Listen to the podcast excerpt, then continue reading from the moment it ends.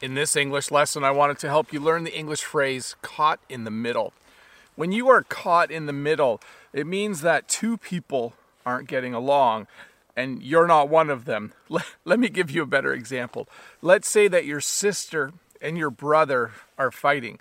Your sister and your brother are arguing. Uh, and you really like your sister and you really like your brother. And they keep telling you to tell the other one something for them. So you're caught in the middle. Maybe your sister says, Hey, you need to call our brother and tell him that he's not being nice to me. And then you call your brother, and your brother says, Well, tell her that she's not being nice to me either. So you would definitely, in that situation, be caught in the middle. Sometimes you're caught in the middle at work. Maybe two coworkers don't get along. But certainly being caught in the middle is not an enjoyable place to be.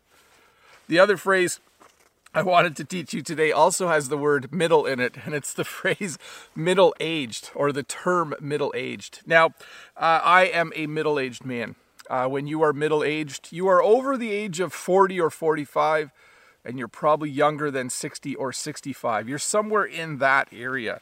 Uh, I would be described as a middle aged man because I'm older, I'm almost 50. My hair is a little bit gray.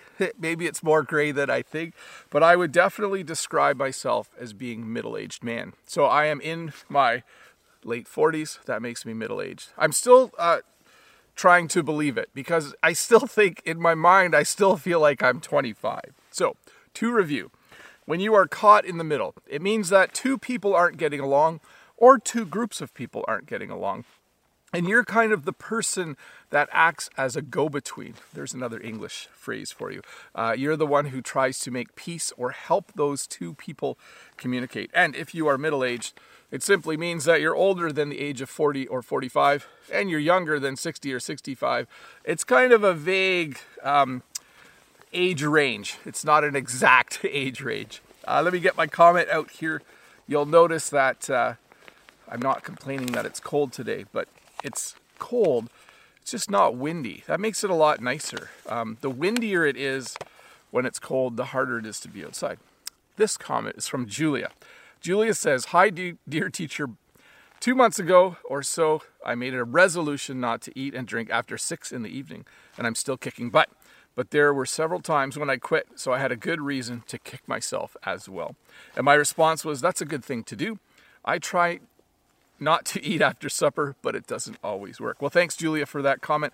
Nice use of the word of the phrase "kicking butt" and the phrase "to kick yourself" or "to kick oneself." Um, yes, I do the same thing. I try not to eat after supper. They say that it's not good to eat after your last meal of the day. Um, but you know, it really depends for me on what day of the week it is. A lot of times on Friday and Saturday evenings, we have supper, and then the kids and I will watch a movie. Right now, we're watch we're rewatching all of the Marvel movies, like uh, uh, let me see, Ant Man. Uh, the last one we watched was Captain America: Winter Soldier, and then we usually have chips. Sometimes we have ice cream. So I try not to eat after supper during the week, but it doesn't always work on the weekends. But I give you a lot of credit for trying to do that. It's supposed to be a very healthy thing to do. Uh, so I'm going to make a lesson later today for my bigger channel, uh, and I think I'm going to talk a little bit about uh, phrases to talk about being busy and phrases to talk about when you're not busy because I'm really busy right now. I had an incredible busy weekend. Today is actually actually yesterday for you is the first day of semester 2, so I'm super busy. That's the way life is sometimes though.